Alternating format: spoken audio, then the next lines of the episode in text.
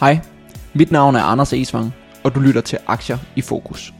En podcast, hvor vi dykker ned i børsnoterede virksomheder for at blive klogere på deres forretningsmodel, vækstmuligheder, udfordringer og ikke mindst kommer tættere på topledelsen i disse virksomheder. I dag skal vi dykke ned i Acast, og derfor har vi fået internationalt besøg af Ross, der bor i USA, og Emily, der bor i Sverige. Og derfor bliver resten af denne episode på engelsk. Acast is a Swedish listed company that went public in 2021. The company is operating in the market for podcasting and has just received the Best Podcast Partner by Samsung. In their most recent quarterly report, they announced that they are now working with over 88,000 shows, making it the world's greatest independent podcast company. So I thought to myself, we cannot have a podcast about listed companies if we do not invite Acast. So today we can welcome the CEO of Acast, Ross Adams, and the CFO, Emily Villatte. We are going to dive deeper into the company, understand what they do, and look at opportunities and obstacles in the future. So, welcome to the both of you. Thanks very much. Thanks for having us here. So, could we uh, start off maybe, uh, Ross, if you start, can you tell a little bit more about yourself and when you came into the company? Yeah. So, um, my name's Ross Adams. I'm now living in uh, New York, just moved across from London literally four months ago. Um, a bit about my background I've spent the last 20 plus 22 years now in audio. Um, always monetizing, commercializing audio my entire career. But my my first career was in London, working for the largest radio group called Capital Radio Group, which is now known as Global Radio. I was there for for ten years. Um, I then was lucky enough to meet a chap called Daniel Ek, who pitched the idea of Spotify to me and said that he needed a team to to launch the business for him uh, in the UK. So three of us did that alongside the launch in Sweden. So I think we were first 30 in the company at that point, which was a, a great uh, journey I had with them for, for six years. Um, and then I met some some more inspiring Swedes in uh, a guy called Johan Billgren, who is uh, one of the, the kind of three founders of uh, Acast, and uh, he pitched the business, and I was blown away by the opportunity. So, um, uh, saw the kind of pattern recognition with Spotify and Jumpship, and I've been here. Uh, this is my ninth year now. I joined uh, 2014, probably about five months after launch. You know, first kind of 10, 12 in the company. So, um, yeah, I joined as the UK country manager, and, and now CEO of the business globally. Okay, great. So why uh, why audio? You have been in uh, working with, with audio for so many years. Why did you uh, was it just because you you met someone that were in that area or did you have an, an interest for it beforehand? I mean i've always been fascinated by audio you know. I think um uh, in my first part of my career in radio you know i think uh, the sunday chart show is my big thing plus play and record on those top 10 that was my, my big thing. That shows kind of my age actually. Um, and i actually got to work on the chart show in radio but it happened to be i was running uh, student nightclubs at the time and my dj knew someone who worked there and i was looking for a job and lo and behold it was a graduate scheme. I applied. They loved the fact that i was a bit of an entrepreneur and the fact that i'm running little side hustles and running businesses and dealing with red bull and trying to get sponsorships of my little like student nightclub. Um, and lo and behold i got the job and and here i am uh, 22 years later yeah, great story. And what about uh, what about you, Emily? Can you tell a little about little bit about uh, you and when you came into the company? Absolutely. I've got quite a different um, journey, but I came into the company some three and a half years ago, mid 2019. Um, and prior to joining ACAST, I spent some 12 years in financial services. So, uh, not audio, but I have spent the last three and a half years very much dwelling into the industry. And I am an uh, avid podcast listener. So, I think I probably average you know 15 to 20 hours uh, a week. So i'm very familiar with the medium. But prior to joining acast i spent my world in um, and my days in a FTSE 250 business. So so big balance sheets um, growth and big dividends. So uh, hopefully one day acast will be there as well. Yeah let, let's uh, let's hope that. So can you just explain for everyone what is acast and what do you do So Acast is uh, a podcast company, and by a podcast company, what we mean is we host, we distribute, and we monetize content. Uh, you know, podcasting as a medium is quite different from all the other kind of social influencer mediums out there, uh, especially in how it's distributed. Um, it uses a, a mechanism called RSS. So, you know, the hosting platform is kind of like imagine WordPress or Squarespace. They host the website. Uh, you might use Chrome, you might use Safari. That's how you access uh, that website. The same principle with podcasting. You might use Spotify, you might use Apple. As soon as you push play on that podcast, if we host it via RSS, it collects it from Acast. We inject ads based on some of the data that we read from you. Uh, we inject sponsorship, we send it back, and we share that revenue directly with the creator. The end platform, which is the, the podcast players or the pod catchers, as we call them, um, they uh, are not making any revenue from us. What they're getting is free content to service their listeners. Um, so that's how kind of Acast works in a nutshell and then uh, maybe we can talk a little bit about the the numbers uh, because it, it's some years ago since since you started. So how big is the company today? If we look at some key figures in measure of uh, employees, customers, revenue, where are you today? So in terms of where we're at right now, uh, we've been around 400 employees as at our uh, last uh, quarterly report. We work with thousands of advertisers. Um, I think we've clocked almost 2,500 uh, advertisers in the last in the last year. As you said, we have 88,000 shows, and those 88,000 shows contribute with 1. 3 billion listens a quarter. So, so per month, that's more than 400 million uh, listens a month. And we reach around 94 million unique listeners each um, month. So those are some of the high level uh, stats right now. Yeah, okay, great. And if we then dive a bit deeper into the uh, into the company, the financials, the the products, you you have different products or services that that you offer to uh, to your clients. So can you maybe explain a bit about the different uh, products or, or, services and uh, what the, the, different margins are on those? If we look at the uh, the financial dynamics, and Ross, please um, fill in on the commercial elements. But if we boil it down, more than ninety percent of our revenues. And we did uh, 322 million SEKs in revenues in Q3. In 2021 full year, we did over a billion SEKs um, in revenues. More than 90% of our revenues have historically come from ad sales. So as Ross explained, we split that revenue with the podcaster. Um, and there are two main uh, types of products. The general ads. Those are pre-produced um, ads that come from big names or smaller names as well. And we typically have a 50-50 split with the podcaster on that product. But you might have heard as well the host-read ad. It's very common in podcasting where the podcasting hosts themselves will deliver the, the ad creative. And on that product, we typically have a 70-30 split in the podcasters favor, given that they are uh, contributing to the ad uh, production. So those are the two main ad formats or, or ad products that we put through. And then we have an element of our revenues as well that are related to SaaS or subscription, as well as our new Podchaser SaaS revenues that um, Ross can talk about a little bit more um, down the line. But we're mainly an ads-based business. Out of the 88 thousand shows, do everyone uh, pay a subscription to to be a part of Acast and use your your service, or is it just some of them that pays the the subscription? Yes, we have a, a, whole blend. So we have kind of different offerings from, um, you know, our free offering when you're first getting started as a podcast, and we encourage more people to give it a try and distribute their show and see if that's something that's for them.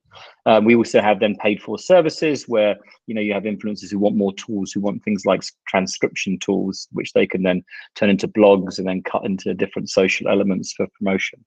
Um, and then we have our creator network, which is more of our our white glove treatment, where we um, look after kind of the, the big name publishers and the big name stars. So be that everyone from the BBC, uh, that they would require a more uh, handheld service than um, just an automated, um, you know, login platform. So they use a lot, all of our tools, of course, um, but you know, there's a, a, deeper relationship there. So kind of different parts and how we service our customers.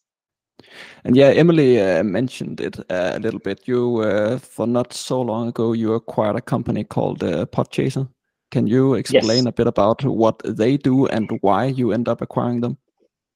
So Podchaser is, um, you know, a really interesting proposition because they are the kind of world's database on podcasting. So think IMDb and what IMDb does today for the likes of movies. They are essentially an IMDb for podcasts. So they collect data from all the four and a half million podcasts that are in existence, and every new podcast that then grows.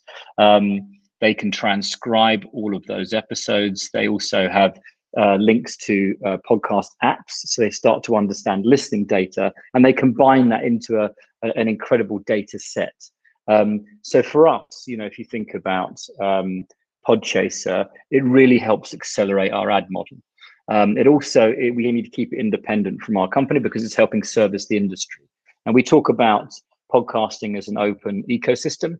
Um, so you know, we believe that a listener should be able to listen to their content no matter what platform they decide to push play on.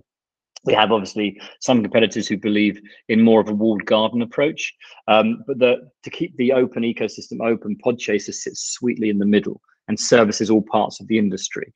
Um, so that's a really good protection layer for the future of our and the open ecosystems business. Um, but it's an incredible data machine, um, Podchaser. And what is the uh, the revenue model of uh, of Podchaser? I could uh, read that they have some kind of uh, subscription model. What do people? Is it to get access to the to the data, or can you uh, pay for other kind of services on on Podchaser? Yeah, I think they, they've got multiple customer sets from the likes of advertisers, PR agencies, lots of different customer sets there who pay to access um, certain parts of data, but also it allows you to search podcasts by you know podcast host who's been interviewed. So for example this podcast will tag myself and emily that it's your podcast that's interview us. But if someone's interested you know in, in hearing my voice again and wants to hear me and emily talk another podcast they can search our names and find what other podcasts we've um, featured on. So you know you from a listener point of view that that helps them. But then also from the likes of customers like pr companies they might want to feature uh, a new author who is uh, just got a new book and they want to feature them on podcasts. So they help you know you Anders find new guests for your podcast and there's a service from a podcaster point of view and there's a service from another customer set there and then you've got advertisers who can use it to search and find podcasts that are relevant to their audience um, and they should be advertising on regardless of what platform they're hosted on um, so there's kind of multiple customer sets, but it is is a SaaS model and SaaS proposition. Plus, there is a, a free proposition for for users to go on um, recommend shows, register the shows they listen to, and that all helps the kind of data um, feed into that, that kind of main, main source. Okay, interesting. You also just for not that long ago you uh, you released a service called uh, self-service advertising. Um, can you also explain a little bit about that because that seems from an investment perspective it seems like uh, something that could really scale quite quickly. So can you try to to explain uh, what is uh, the self-service solution compared to what you have today? Yep. So I think you know we've we've got obviously sales teams in each of our our markets. We're in now about eighteen markets um, that we service, um, and obviously uh, there are a lot of advertisers who want to advertise on podcasting, but there are advertisers who don't, for example, have the huge budgets that the likes of a Coca Cola might have, right? So um, uh, those budgets for for kind of almost humans to deal with are, are almost too small because they take a you know a bit of time to um, to to service. Now with self serve, you can start to understand. Um, we understand your brief. We start to uh, understand what shows you should be advertising on, and you can purchase a campaign through our self-serve store in an automated manner. So it helps that small to medium-sized business. You know what we're starting to see is not only uh, small campaigns coming through, but you know reasonable sized campaigns coming through, and it's just a way of dealing with a, a mass of um, advertisers in a very automated manner. And if you think about the social influencer space, you know, there's a huge proportion, probably 70% that is based on SMEs. So there's a massive market out there of potential, and it helps also, you know, spread, um, you know, our revenue streams, not just major agencies, which we're servicing through, you know, our salespeople, but also now you know SMEs can purchase inventory as well. So when you look at that service going uh, ahead in the future? Do you still expect that the main revenue will in the future come from the bigger advertisers, or will you expect that it will be more equally divided between big and small advertisement? Yeah, I think it's a good question. I mean, it depends how mature and how far ahead we we look ahead. I mean, if you look at other models like you know Facebook and uh, and Instagram, I'd argue that you know the majority comes from the likes of SMEs. Right now, the majority comes from agencies. For us, that's a, still a huge part of our business and a big focus for us. This helps us diversify revenue. So um, you know we have no real predictions of where it's going to go, but it's a super exciting proposition for us. And then also you uh, you released a partnership with uh, with Amazon for again not that long ago. Can you again try to try to explain what is that deal going about? Yeah, so you know, Amazon came to us, and essentially they they are a, a relatively new player in the podcast realm. You know, whilst they're doing incredible things on the content front, they bought Wondery, they bought you know a hosting platform, and they compete with us to a certain degree on the likes of advertising. As a podcast player, they've only been in the space probably two and a bit years. So if you think about the competitive set that they um, compete with from a music proposition, that would be the likes of a Spotify, uh, an Apple. Uh, and you know, if you think about podcasting today, Apple represents you know just over probably sixty percent. Spotify, you know, between fifteen um, and eighteen percent of our listens. Um, so it's kind of those two are the kind of biggies in the space. And then it goes down to the long tail of the 250 different podcatchers, of which Amazon Music is one of them.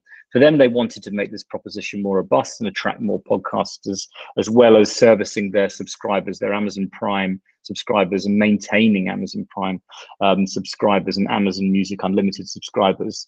Um, so the offering was they wanted to offer ad-free experiences for those who are paying um, for uh, their premium uh, music service and Prime. Um, so essentially, what we've done is they've managed to, you know, buy out all of the inventory on these podcasts. So essentially, rather than us serving ads or sponsorship into those shows, we just don't serve any ads in them. And Amazon bought them and are not going to fill them with anything. So for them, it's a way of buying an ad-free, you know, licensing experience, but just as an advertising buy, basically. But it's great for the industry. It's a new model it's really interesting uh, for us and great that we were uh, the first um, you know marketplace that was a partner for them. Yeah. Okay. So it's the first time that you have done a deal like that? Yes. You know you have people who can do buyouts through, through a day in a, in a vertical but nobody has done it this way. So uh, yeah we're super excited where this could go so if, if we go and look a bit about the uh, the competition and the market that you're operating in, there there are quite a few solutions. If you want to start a podcast like uh, I'm doing here, if I want to get hosting yep. and uh, distribution, I can choose many different solutions. So you do more than that. Who are your biggest competitors, and uh, what do you see as your competitive advantage uh, if you uh, compare to those competitors? I mean, we've been doing this as a pure play proposition now for nine years. You know, we've really been focused on purely podcasting and purely podcast creators and creating the, the best tools for you to distribute and monetize your content with. Um, so I think that's a, an inherent advantage over any of our competitors. You know, if you look at our competitive set, it does differ by market, um, but you know, you probably include in, in that you know a lot of the American ones, um, the likes of you know iHeart, Sirius, Spotify, Amazon as well. But this is not their core business. So that's one uh, unique area that we are focused on. Um, if it comes to a, a, creator and what platform they're choosing, of course you can choose hosting platforms. Um, there's a variety of them out there you know we've been focused on creating not only the best creator tools but the best advertising tools within podcasting. You know there's not many off the shelf tools that you can buy within podcasting. These have to be built. You know we invented dynamic ad insertion within podcasting. That was nine years ago. This is now table stakes for the industry. Um, so the industry has followed our lead there. Now the next gen technology we believe is all around programmatic and targeting and attribution and from the targeting element, you've got um, you know pioneering technologies that we offer that, that others are only just starting to scratch the surface on, which we've been doing now for three, three almost four years. Conversational targeting. So what we do is we transcribe uh, the episode as soon as it's uploaded.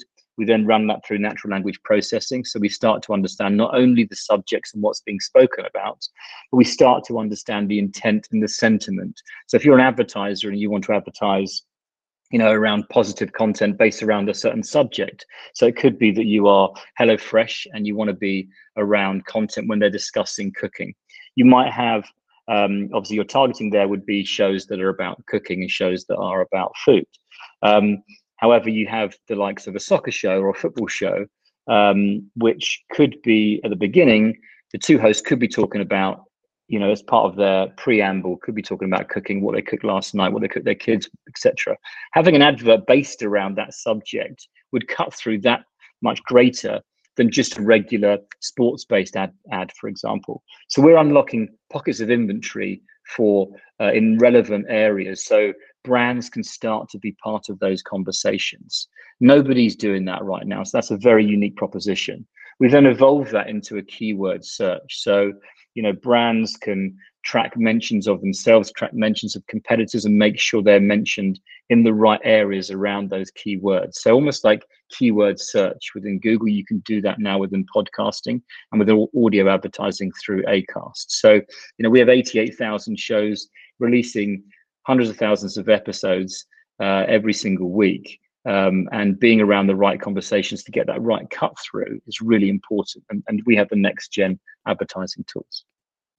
So does that mean from a uh, podcaster perspective that if I choose to work with Acast on the advertising side, I can get a higher price for my ad spots than I can other uh, hosting and uh, ad platform because you have a better technology?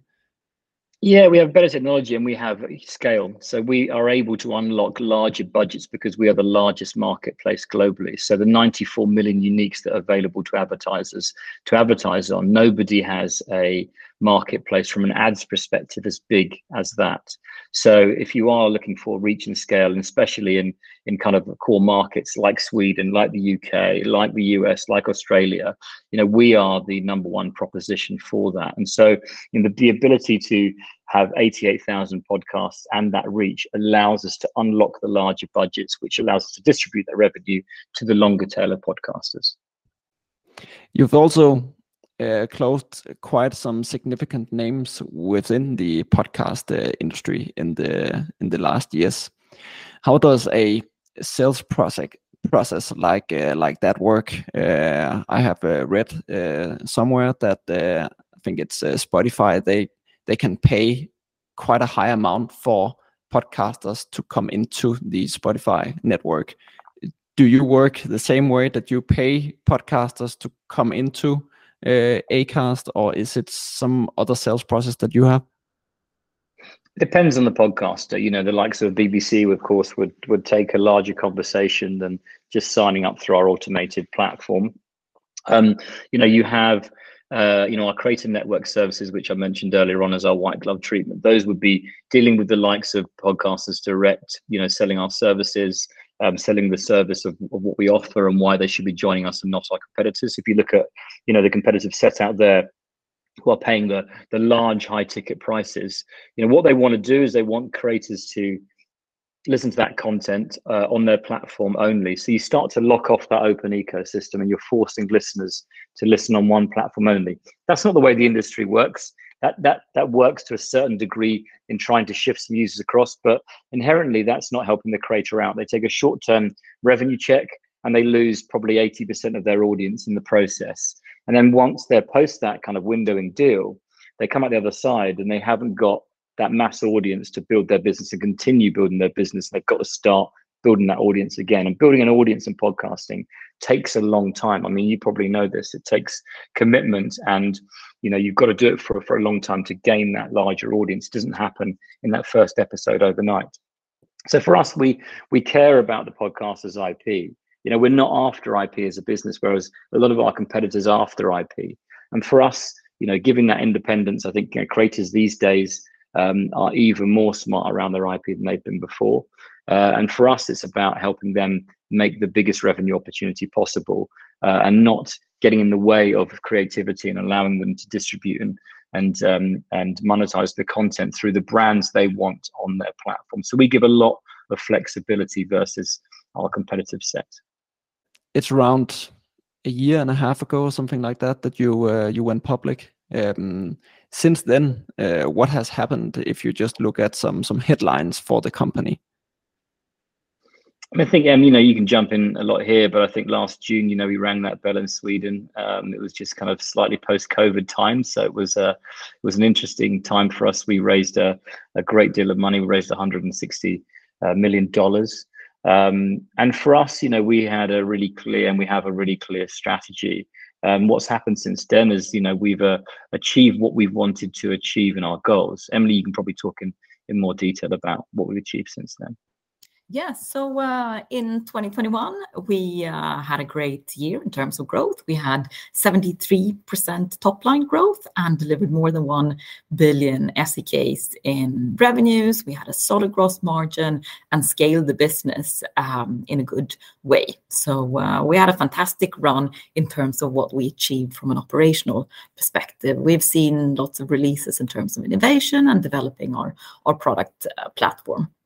Heading into 2022, we've really seen a hockey stick acceleration of our show growth. We have made massive progress on attracting large number of shows and scaling that acquisition funnel. Um, and that has also contributed to uh, a steady and solid growth in listens. And over time, ultimately, it is our listens growth that sets the cap for our revenue potential. But as we've come into 2022, the macroeconomic circumstances have changed. And for the first time in a number of years, we've seen faster growth in listens than revenues. So, uh, what that means is that we've, in a sense, we've created Um, so much more potential for future revenue growth. But in the short term, the macroeconomic circumstances in, in Europe, first we saw that in, in Q1, and then it came across to the US as well, and the Americas in Q2 and Q3, has meant that the organic rev- revenue growth has been lower than what we've seen in the past. And that has also led to us uh, revisiting some of our financial goals. So we have detuned our near-term um, revenue projections, but we have equally brought forward our point of EBITDA profitability to 2024. So what we're looking at right now, because we're not immune to market sentiment, even though we feel very good about how the business has fared operationally, we are of course not immune to market sentiment. And right now we are laser focused on scaling this business to the right degree to deliver our profit goals in 2024 as a priority. So a lot of things has happened since uh, since you went public, and uh, we're also entering some uh, some more uncertain times, but it seems like you have already uh, kind of looked into uh, the future and uh, measured that in in your financials. Um, you're you're still spending uh, quite a lot in the headquarter cost. Can you explain what is the what is that covering in in the business? Is that mainly uh, technology or uh, what is it?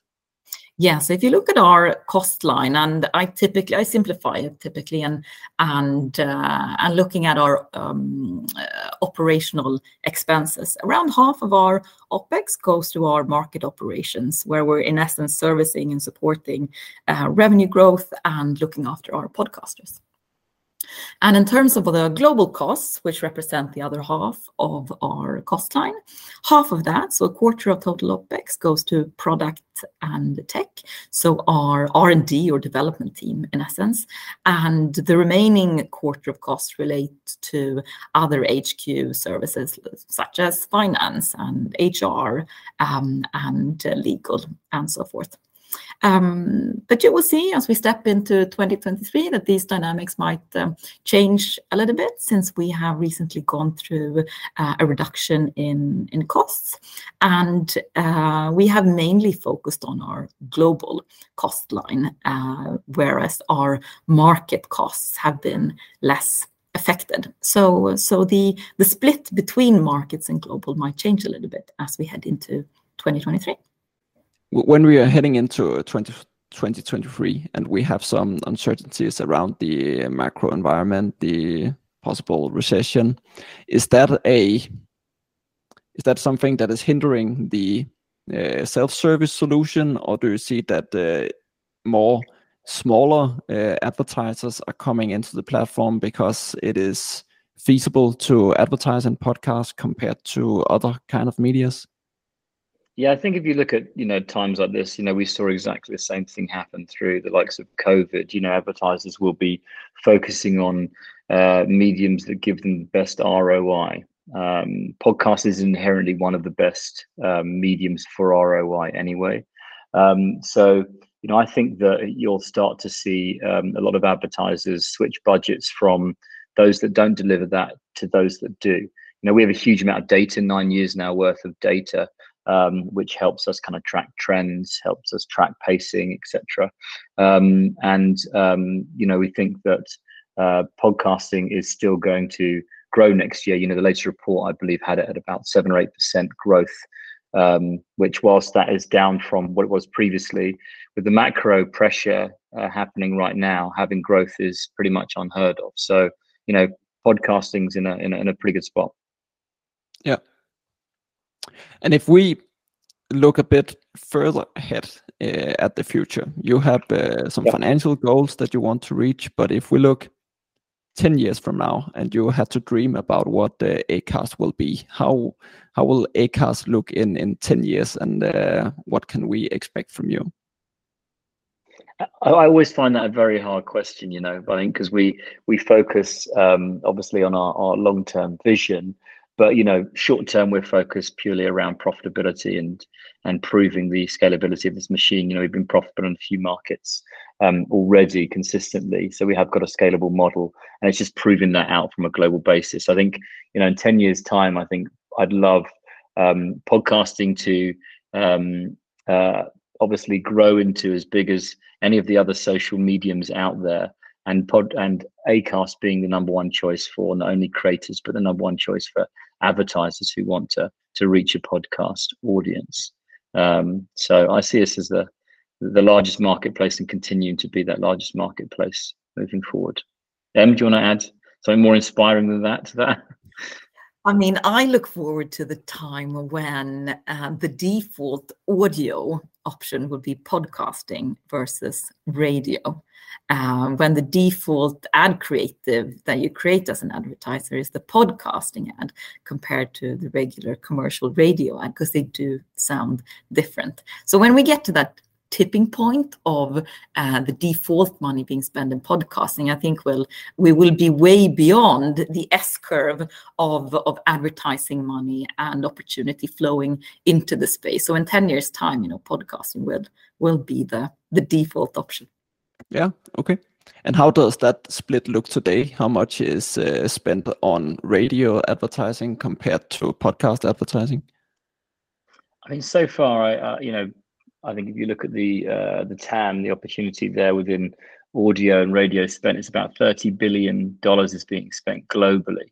Um, so that money we believe will shift quickly across to podcasting. Um, podcasting, I believe Emily's now at about you know it's a it's a to three to to six billion dollars in the next three years. I think it's going to be. So you know it's got a long way to go to hit that thirty billion, but that is the opportunity, and listeners are shifting away from the likes of radio and also time spent with the likes of streaming music to podcasting. So, you know, it's, it's a very uh, underserved space for advertisers right now, um, which is an opportunity, especially in a, a time like this. Yeah.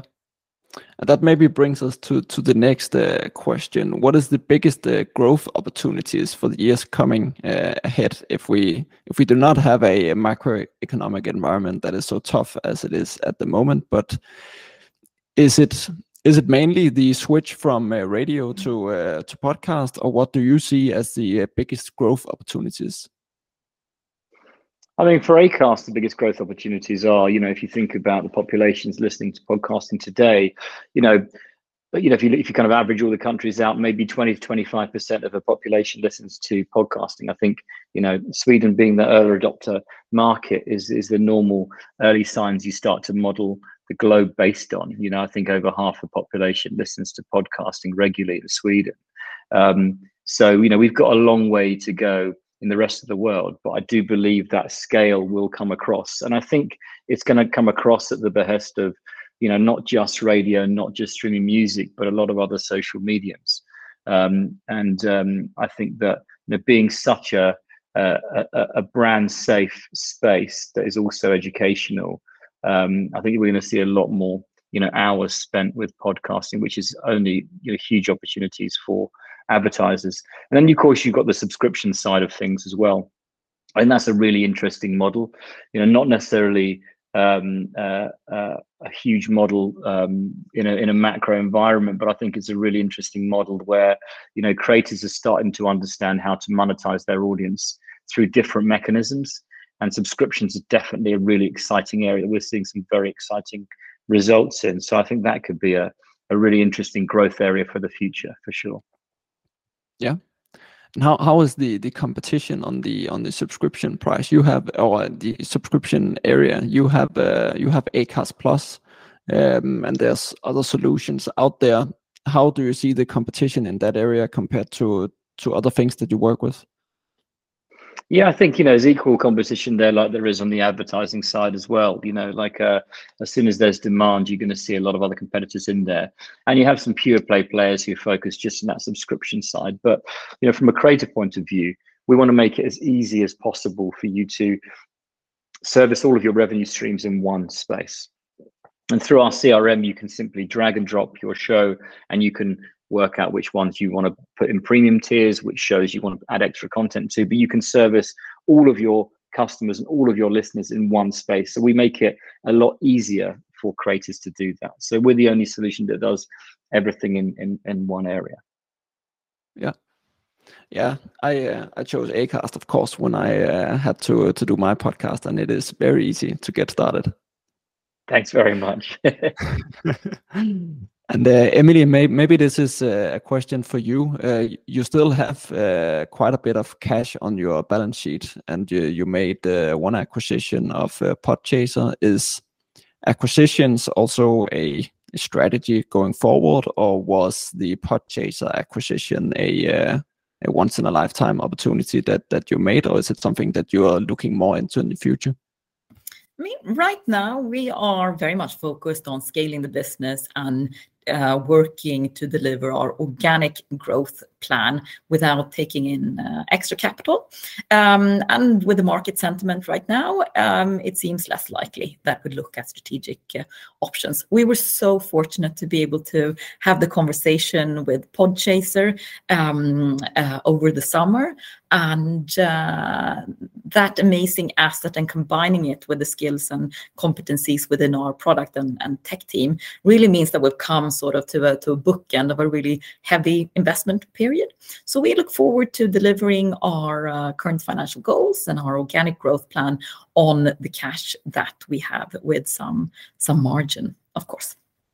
Yeah, perfect. So so you have the cash at the moment that that you need to to reach your profitability level. Yes, absolutely. And that uh, that 900 million SEKs in cash that you saw on the balance sheet in um, at the end of Q Q3, um, that uh, will last us well. And I think also, you know, if we look at the, the future and the coming years, when we look at um, our point of profitability in 2024 and then in the future also um, generating free cash flows, at that point, and, and, sort of what I'm really excited about in the years, um, in the near term, is that we are delivering that point of profitability during um, a recession. And as we can prove our business model during these more challenging times, as we come out the other end, and you know, we can link this also to, to the market environment and Acast, of course, being a cyclical stock, being in the, in the advertising market. The opportunities that we see on the other end, you know, we see to Ross's point, consumption is growing, people are, are flocking to, to podcasts, all the consumption patterns are strong as we come out the uh, the economic cycle on the other side, advertising money is coming uh, back in force. And having built the self-serve platforms and streamlined our processes and ways of servicing our business, we're really looking forward to getting that leverage as we sell more of our inventory and sell more of the podcasters that we have, that also supports our gross margin. So not only is, is advertising sales coming back on the other side of the economic cycle, uh, we'll have leverage on our gross margin and at the at the EBIT level due to having made the investments in product and tech and, processes to, service the business. And also uh, in a more upbeat market, uh, there's also leverage on cash flows given that we get paid quicker uh, in a more upbeat market. So I sort of see at the um, at the other end of the cycle, even though we are in this type of environment right now, we are getting multiple levers for growth and to support our our market journey in the um, in the equity markets as well. Yeah, nice, interesting. Maybe we should uh, stop uh, with that.